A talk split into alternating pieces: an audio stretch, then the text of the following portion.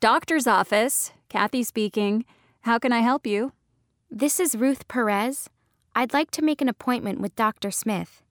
Okay. Why do you need to see the doctor? I have a sore throat. It's all red and bumpy. How long have you had your symptoms? It's been bothering me for about three days. Can you come in tomorrow at noon? Yes, that's fine. Thank you for taking me so soon. No problem.